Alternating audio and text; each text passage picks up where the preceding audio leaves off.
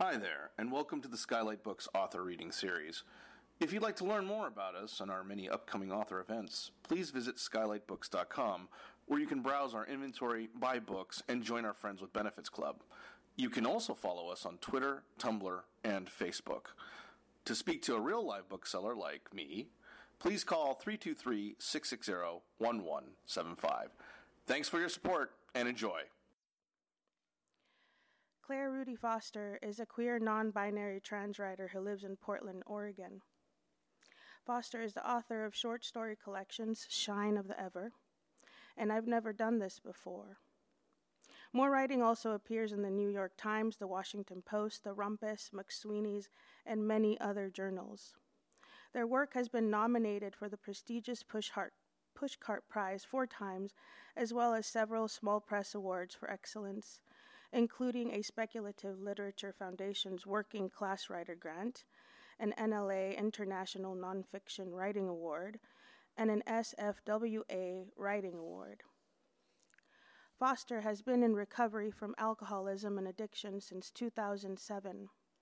They co authored American Fix Inside the Opioid Addiction Crisis and How to End It with activist Ryan Hampton. Foster's contributions to the recovery movement include speeches, letters, and articles supporting equal rights for people with substance use disorder. Their work can be found in the Library of Congress and has been read on the floor of the Senate. Their writing about recovery frequently goes viral in the Huffington Post and elsewhere. Please welcome Foster.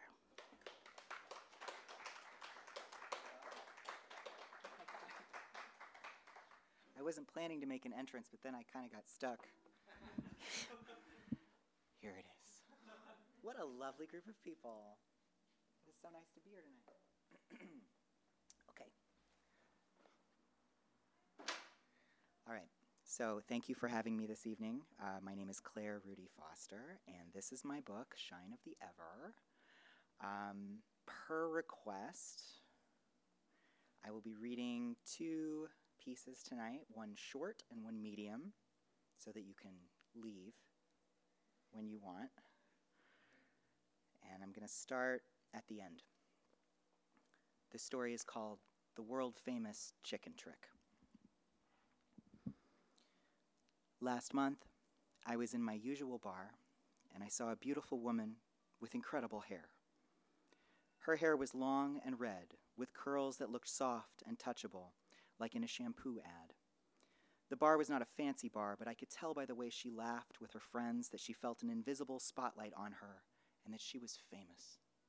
I couldn't place her, but I knew I'd seen her somewhere. Where do I know you from? I asked. I leaned over their table and they looked up at me in my ridiculous suit, still wearing my makeup from work. She smiled, but her expression dimmed.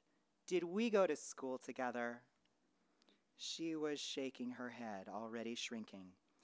They can do that on command, retract their famousness, like crabs pulling back into their shells. She was ten times more beautiful than her friends. I wanted to touch her hair, take a handful of it, maybe even without my gloves on, and really feel its fineness with my fingers. I didn't go to clown school, she said. Her male friend barked like a seal. she was in and he said the name of a very famous movie, which had a very famous TV spin off series. I looked at the red haired woman. Yes, she was in both of those things. That's where I would know her from. Why would I confuse her with a clown? Maybe the hair and her red, red lipstick. Or maybe it was wishful thinking on my part because I saw myself as one day deserving what she had. I don't understand why people don't want to be famous. When you're famous, everyone knows where to find you. Your secrets, real and imagined, are juggled like bright balls for everyone to see. When you are extremely famous, you cease to be interesting because everybody already knows everything about you. That's my consolation, I guess. Nobody knows who I am, but I am extremely interesting. Her smile was fading, its filament was losing light. This was my cue to walk away. I folded my hands over my belly and tapped my shoes. I wish I had something for you to sign, I said. and now her lips were closing over her perfect white teeth. She glanced at her female friend. Would you like to see my chicken trick? I asked. It's a crowd pleaser. She's not interested, said the female friend. Why don't you leave us alone, clown? I'm not a clown right now. I'm off duty, I said, but they didn't laugh. My makeup felt hard against my skin and flaky. I pulled my rubber chicken out of its secret hiding place. Their eyes widened. Everybody loved this trick. Even grown ups clapped when I did this one. Bartender, the male friend said, This clown is bothering us. I started to go through the motions. I waggled the rubber chicken so that it looked alive. Its neck flopped to one side and then the other. My eyes were on the beautiful, famous woman. She was looking down at her lap now, at her folded hands. She was waiting for me to go away. Her friends did not clap when I finished. I made the chicken run back to its hiding place. Marjorie, you can't keep bothering the other customers, the bartender said when he had led me out onto the sidewalk.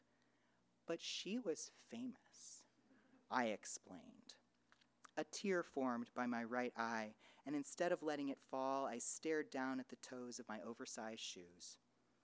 I went to school for this, I thought, because I wanted to learn how to make people laugh. How would you like it if you were famous and strangers came up to you all the time? He said gently. I will never know the answer to that question, I said. He sighed. If I get famous, it will probably be for the wrong reason. That would be a shame. I would like to be famous before I die, if that's an option. I would like to see if I would enjoy it. I stood out on the sidewalk for a long time, although it was getting dark. I could see my reflection in the plate glass window, and I watched myself practicing the chicken trick for a long time. When I was satisfied I had it right, I waved with both hands and bowed, as though the whole world had watched it and already couldn't wait to see me do it again. Thank you. I'm going to move that aside. You're all welcome to stretch. Can you hear me okay? Is everybody happy? Are you sitting comfortably? Um, my second piece that I will read tonight is called Venus Conjunct Saturn, which was published recently in Catapult as an excerpt, should you have trouble following along, or you can buy a copy tonight and make me very happy. All right, Venus Conjunct Saturn. Right there in Angie's chart, it said to avoid Scorpios. She was an actual scientist, and so it was clear which side of the is astrology exact debate she should have landed on. She knew astrology was a qualitative, atmospheric science like meteorology, a theory, not a practice. You couldn't use it to reliably predict anything because its proof was in your lived experience. A horoscope became true, but she couldn't seem to keep away. It didn't matter what the other person's birthday was. Scorpio, didn't matter. Any sign she tried, all of her relationships seemed to be problematic. Also, there was no such thing as a good, healthy breakup. Also, being a Pisces, Angie struggled to see problems until they were already right on top of her, rising over her head like a wave that was so big she'd never be able to outswim it. This time, the wave's name was Kate. She agreed to have an early dinner with Kate, even though her personal forecast cautioned against a Venus conjunct Saturn. She almost never read the planetary movements. The sun sign and sometimes the ascendant were enough to give her an idea of what to expect. Saturn meant conflict, unhappiness, and old wounds. In the conjunct position with Venus, it meant relationship problems, almost guaranteed. But astrology wasn't that accurate and the more she thought about Kate, the less she wanted to believe in its power to prophesy. Women who made decisions solely based on the positions of the stars or read their daily horoscopes too closely were the objects of derision. She wasn't going to be silly. She closed the horoscope app and texted Kate See you at the gym. I'm going to earn those happy hour tapas. She added emojis, a taco, and a smiley face. They'd been dating for two months. Angie packed her gym bag with care, choosing pretty underwear. Sex with Kate was good, even though Angie always wanted the lights off, and that was probably going to be a problem at some point. She put in her second favorite bra, along with a blouse that was just the right shade of blue. She was saving up for augmentation, so her Victoria's Secret padded one was doing double duty. She almost never took it off. The hormones she took skewed her body female, so she had a tiny A cup, but not enough for an underwire. Still, a bee sting was a bee sting. Better than nothing. She didn't have any clean, cute workout clothes and had to resort to some old yoga pants and an oversized Olympics 88 basketball t shirt. Her trainers were beat up but fine for lifting weights. The gym bag was old, too, from high school. It had Angie's last name embroidered on it and her varsity letterman pin stuck through the canvas. She traced the gold enamel football with her manicured nail. She'd been the kicker the year they went to state, and they won that year because of her. That was the year people stopped calling her faggot and didn't act weird when she changed in the bathroom stall instead of with the guys. One kick. And then, when the transition was over the next semester, she played on the girls' soccer team, and they went to state too. She liked athletic girls. She liked being an athletic girl. Her body felt right. She ran a lot and did Pilates in her living room. Kate, who was muscular and compact and wore her long black curls and a high ponytail, was completely the kind of girl Angie always fell for. She dated men sometimes, she told Angie, but it was a Scorpio thing. Kate couldn't help herself. She said that her bisexuality was confusing for everyone except her. She said she wasn't really attracted to people who weren't one or the other. Her eyes were green with dark lashes. She never said anything about Angie's body or compared her to other women she'd gone out with. The right moment to tell her the whole story never quite came, so Angie waited, gathering data. Work was the lab where Angie pipetted endless samples of HIV positive blood into plastic capsules. The building was on a hill in a clinic compound near the Navy Hospital. Like every building on the city's west side, it had a slice of view the river dotted with white boats and sometimes teams of people rowing in the wake behind them. The blue seemed small and far away to Angie. The buildings on the east bank were indistinguishable from one another. Her lab was on the fourth floor and looked over the parking lot, the security fence, condos and houses, and the tiny strip of marina.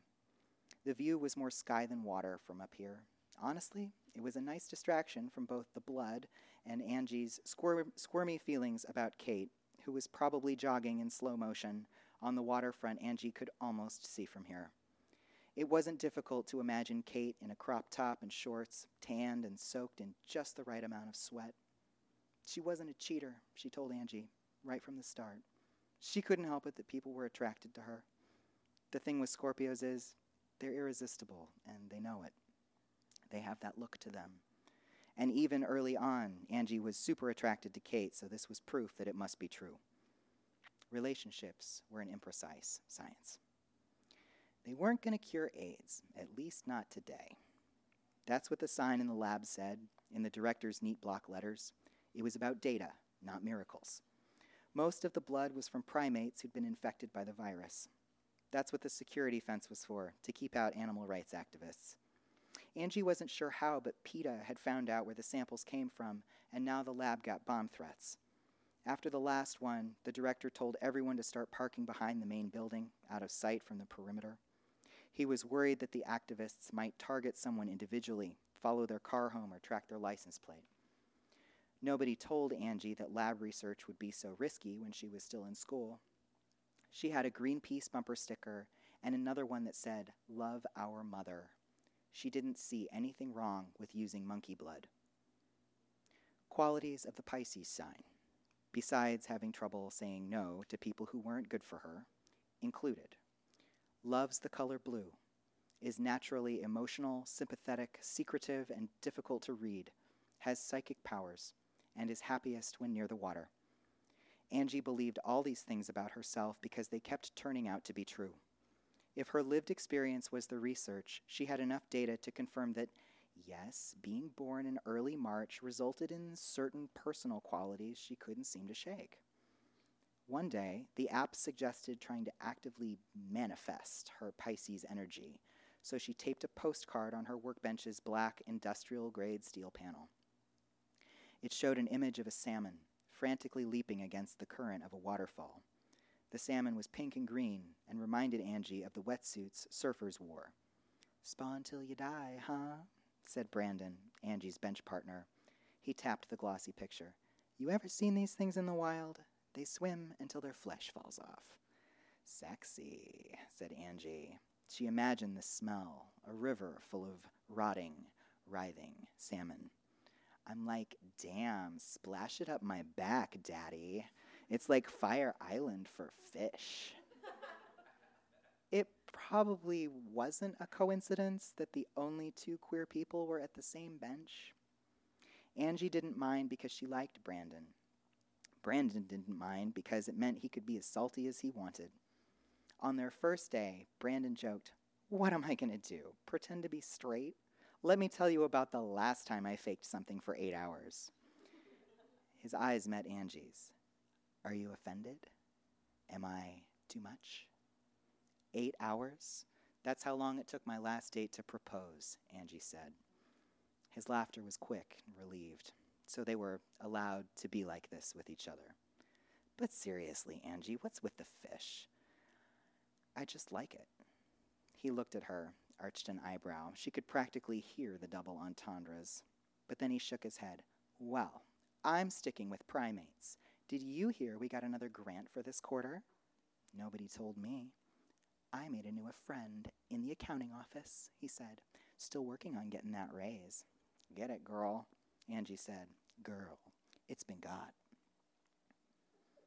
They unloaded the box of blood bags and started the process of siphoning each one into a series of sterile containers. Each pint had to be divided into individual bubbles, sterile plastic test tubes of half a fluid ounce each. The blood was dark and richly purple, high in iron, Angie thought, plunging a needle through the bag's double plastic membrane. She wondered what they fed the monkeys to enrich their blood like this. A small amount of anticoagulant was added to each pint, but it had no effect on the lab's tests. After this, the blood would be agitated for a specific amount of time to separate the hemoglobin. There were washes, there were slides, and solutions. They were looking for a vaccine for HIV, a new preventative that would keep the virus from appropriating the CD4 helper lymphocyte cells. The research program was essential to the vaccine, a miracle drug that could save millions of lives. Isn't that worth a few monkeys? A world where children knew their grandparents, where a common cold wasn't a death sentence, was possible. One pipette of primate hemoglobin at a time. So, what are you doing tonight? Brandon asked. Fly fishing. I am going out with Kate. It's make or break time. Oh, shit. He side eyed her but didn't stop squeezing the pipette. Is that. is that normal? I really like her. It's weird though, I, I can't read her. Like, I don't feel like I can be completely truthful with her. So this is like commitment. It's been two months. And before he could say it for her, she added, That's like eight years in lesbian time. We're either getting married at this point or we're dead. Brandon nodded, pushed the wire rack of samples aside, and picked up a new box. He turned it over in his hands as if inspecting a present. Angie heard the new plastic tubes inside rattling against one another. Maybe it wasn't that she wanted to break things off with Kate, she just didn't know enough to decide if she wanted to keep going. And Kate, after all, knew practically nothing about Angie. Why can't you be honest? Brandon asked. Let's just say it's never worked in my favor.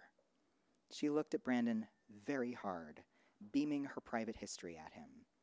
The year of injections, the bottom surgery, the first time wearing mascara to school, the first girl she kissed who didn't see her as anything other than a she, the pleasure of not having a complicated story to tell when she moved to Portland, of not being misgendered, ever, of leaving the transition behind and just being Angie, the relationships that had lasted two months apiece, exactly, and the painful periods of self doubt in between, the Pisces sign that shimmered over all of it making it impossible for Angie to stick to anything with anyone. Do you know what I mean? Brandon blinked. I'm just glad you're not a straight woman, he said. Propping up a hetero ego is exhausting. Angie laughed and turned back to her pipette. I am definitely not straight. Mm, you are what you say you are, Brandon said. If Kate can't handle that, or if she doesn't believe you, well, then she doesn't deserve you. Thanks. That's uh, common sense, not a pep talk. Oh, absolutely, 100% pep free. She knew she'd try to tell Kate tonight and have faith that maybe this time she wouldn't feel horribly ashamed or exposed. Maybe Kate wouldn't sit there and say hateful, transphobic things, or make Angie feel like a fraud, or like she should apologize for the way she lived, or degrade Angie, or make cruel comments about Angie's appearance, about passing, or the way Angie liked to have sex, which, as far as she could tell, wasn't that different from the way cisgendered lesbians like to have sex, because after all, weren't those the women she was sleeping with? The ones who were so proud of their gold stars and their no dicks allowed, girls only camp status symbols, even though it was stupid to define yourself by what you wouldn't fuck. Angie was just as much a woman as any of them and should probably have her own gold star because she'd never been with a man either and wasn't interested, and deeply resented being told, as one particularly nasty girl had said to her after a few drinks when Angie got up the courage to mention the transition, that if you ever had a dick, then you're never going to be one of us. And then she said that Angie was a secret gold star stealer, which was a shitty thing to say, plus untrue, and the evening ended in tears. Angie was so sad and hung over the next day that she couldn't even go to work and feel like at least Brandon appreciated her. But they worked together, and he was a Gemini. The friendship had its own subtle borders, and she knew better than to lean on him any harder than she already did. At 5 p.m., she got her gym bag and went to change in the employee washroom. Good luck, he said as she passed him. Thanks, B. She avoided looking at herself in her gym clothes and was glad that the washroom didn't have a full length mirror. Going to the gym as a date wasn't the usual for her, especially in non cute clothes that didn't immediately signal femme.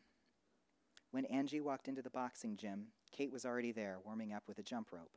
Heavy metal was pumping out of a stereo in the corner. The roll up doors were open to let some of the noise and heat out, make the place less claustrophobic. It wasn't just the music, the place stank like men and musk and heat, sweat. Kate went every day. She was a competitive MMA fighter. So if she wasn't doing push ups or punching a weighted bag, she was running sprints and talking strategy with her coach. One time, Angie asked her if she liked it, and she said it's what she was good at. It's a mixed blessing, though, because once someone finds out you're a boxer, all they want to do is hit you. Angie dropped her bag near the bank of lockers and wandered over to the squat cage. It had been a long time since she'd lifted like this. Pisces, mostly water, preferred cool and dark places. She was already sweating, and her hair stuck to the back of her neck. Her shirt was going to get wrecked. Hey, Kate panted, you want help with that rack? Is that a line? No, cutie. I just wondered if you wanted a spot. I'm good. And like magic, Angie felt the old armor grow over her the way she used to feel leaving the locker room for a game, walking into a stadium with hundreds of people, all pointing their voices at her. She shouldered the bar, lifted it out of its brackets, and dropped down until her thighs were parallel to the floor. Popped back up. One. Lowered down. Pop. Two. Three sets of 15 reps later, her legs felt nice, like taffy. She pulled the plates off the bar, just to be polite, and neatly stacked them where she'd found them. Coach wants me doing more cardio, Kate said.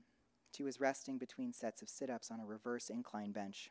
Angie slipped her hands over Kate's feet. Were they girlfriends? Did they look like girlfriends? They were the only women in the gym. I only run when I'm late for the bus. Kate grinned. Liar. You drive everywhere. Oh, for real. I haven't done heavy weights in a decade, just like yoga and stuff. I'm surprised my form hasn't broken down. You lifted? For football and then soccer, high school and college. Kate leaned back and folded her hands behind her head. You had an all girl football team in high school? That's progressive. And then she was in the set, no talking. So Angie didn't have to answer. She felt her signs, scales clicking around her, protecting her.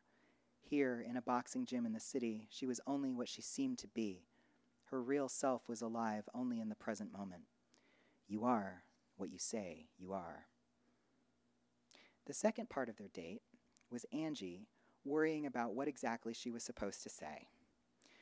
She was afraid to wait any longer than two months. She determined that it was actually the perfect length of time for this kind of talk. Any longer, and it would seem she was concealing something. Any sooner, and the person she was dating might not have the time to develop a connection to her without that, that label in the way. She didn't believe in labels. She believed in astrology because it was more useful and more meaningful. It helped people. As she followed Kate into the restaurant, she analyzed a series of possible outcomes. Kate wore a dress the color of monkey blood. She slid onto a seat at the bar, and the bartender came over with a dish of Thai cashews and a list of small plates. Angie took the stool next to her, sitting close enough that their arms touched. They ordered off the same laminated card. When their drinks came, a rose, a sweet mojito. They traded sips, getting lipstick on each other's glasses. We're so gross, Kate said. I would be sicked out by us if I wasn't so happy. Angie eyed their reflection in the mirror over the bar. We're pretty. I'm just here to plant the seed of envy in other bitches' hearts, Kate said dramatically. She flicked her hair over her shoulder. Mm, it's working for you, Angie said. She nibbled the lime wedge from her drink. I'm happy too. I can't believe it's been two months. Two moons. What's your favorite thing about us? Angie asked. Please don't say our honesty. Kate smiled at her in the mirror. She'd lined her top and bottom lashes, and her eyes were huge, delicate as moths. Do I have to pick a favorite? Hmm, okay, I'll play. I like that you're patient with me. Nobody has ever described me as patient. But you are, Kate said. I love that we've been seeing each other for two months, and I feel like you just take your time with me. You don't try to get me to change. You're not texting me all the time. Maybe they weren't girlfriends, if that is what normal girlfriends did. Angie mentally reviewed her texting frequency, usually once or twice a day, something cute or funny. Should she have been trying to see more of Kate? Was her interest not clear enough? Angie went on about her need for independence and her busy schedule, and Angie's heart started to ache in her chest. Maybe this was breakup talk, which she wasn't prepared for since she'd been so focused on Kate's potential rejection of her physical history, and, in true Pisces fashion, she had gotten lost in the current of those thoughts and totally forgotten that Kate's version of the relationship, if that's even what they were doing, might be different or even in conflict with her own. She tried to focus on Kate's words, but everything felt slippery and strange. She could sense Venus rising over them, luring her out of hiding. She regretted saying yes to a date. She should have listened to her horoscope and stayed away from Kate and the feelings that Kate evoked in her. In an hour, Venus would position itself over her, and then what? It was supposed to be the planet of romance, but Angie felt its influence piercing her, forcibly peeling back the many protective layers she'd constructed around herself. It hurt. Vulnerability comes from vulnus, a wound, a fish with bloody gills. She took shallow breaths through her mouth and tried to listen to Kate, who kept talking as though nothing was wrong. I'm just intrigued by you, Kate was saying. Usually I get bored so quickly. People get all up in my life and they try to tell me all about themselves, and you're different. I am? Oh, it's great, Kate said, and leaned over, and her cheek was by Angie's. You're great, she said in Angie's ear. She stroked the goosebumps on Angie's arm. you, Angie said, but she was smiling. And Kate was a Scorpio, the unstoppable sign of sex, and she knew exactly what she was doing. Their fingers interlaced on the bar. The other thing I like is that you don't have to explain everything or make yourself more interesting. Have you ever had that happen? With my ex, sometimes it was like she was reading me a user's manual. All those bells and whistles features included in this relationship? How long did you date her? Long enough to figure out that I don't want bells and whistles. Angie smiled. What do you want? I want to take our time. I want all your time. And I want to take it slow. What that was code for, Angie wasn't sure. But later, in Kate's bed, Kate showed her that slow did not mean a chaste or restrained knowledge of the body. She lifted Angie's skirt and put her mouth on her and then kissed her and then put her mouth down there again, back and forth with Angie's hands in her hair, unsure of whether to push or pull because it felt so good. Sheets the color of hemoglobin, too. Even though they had the light on for a change, Kate lit a row of candles by the bed. They left sultry trails of wax on their metal stand and dripped down toward the carpet. Kate dropped the spent match into the wastepaper basket and knelt by Angie. What's this? she said. She traced one of the flat, white, soft scars on Angie's labia. Angie sat up, propped on her elbows. Her legs were open. She looked down at Kate, who rested between them. Surgery scars. Kate looked at her. Her fingers moved over the skin gently, feeling the length of the incision. Does this hurt? she asked. No. I'm not your first? No. You're mine. Her body covered Angie's like a wave, and their limbs mingled, pressing so closely that soon even their skin was the same temperature. Angie's lover moved against her, rocking them both until Angie could feel Venus in transit above them. This time, she didn't try to slip away. She let the bright star pull her up from this body she loved, her beautiful body with its quirks and depths. As she and Kate flared up together, the sheepskin rug began to smoke, but she couldn't stop, couldn't think, couldn't even be afraid. She felt herself bursting open. She began to cry out. It felt so good to trade who she'd pretended to be for someone who was loved universally, and the blaze was brighter and brighter until she could hold nothing back, and its heat held all of her and Kate, illuminating every tender place. Thank you.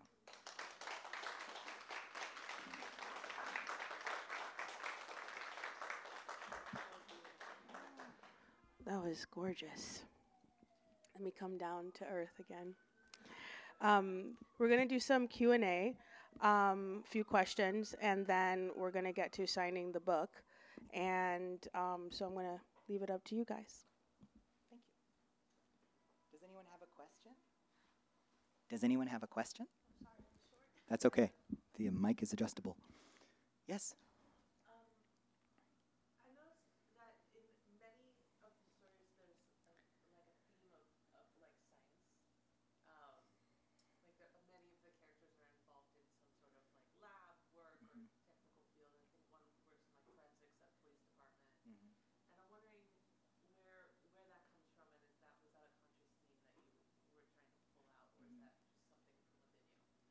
Uh, thank you for your question, which is excellent. Let me think for a second by stalling for time.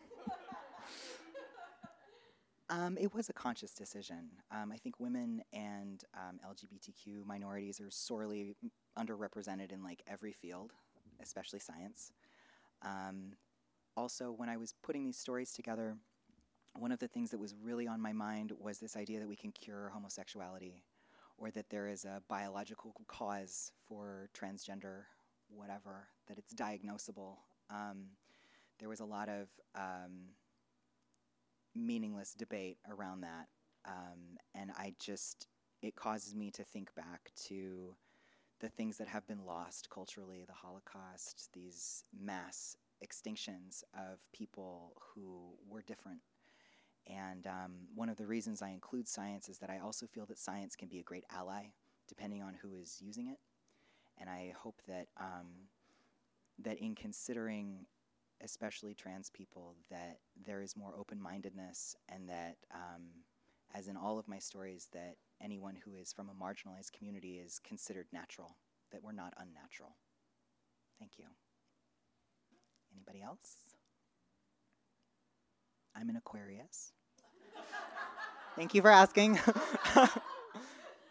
I never graduated from clown school. I'm a humble novelist. One more? Yes?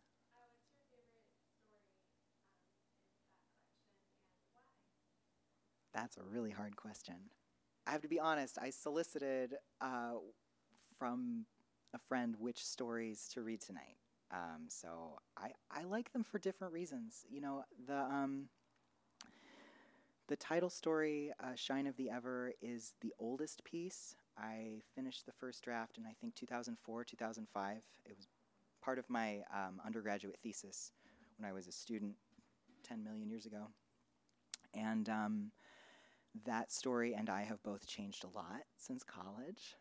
Um, but I love that story because it still, when I read it, it transports me back to who I was then. I still hear um, the youthfulness in it, and I hear the ambition and the arrogance and the excitement of doing everything for the first time.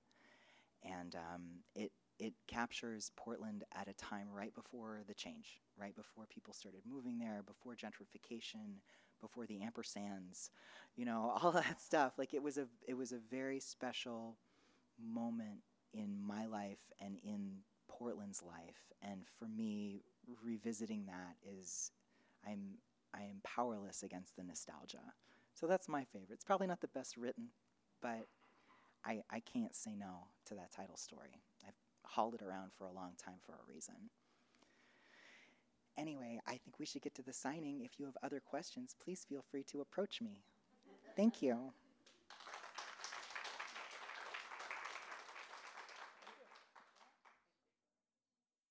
You've been listening to the Skylight Books author reading series. Don't forget, you can listen to this and all of our other great podcasts at skylightbooks.com. Thanks again for stopping by, and we hope to see you soon.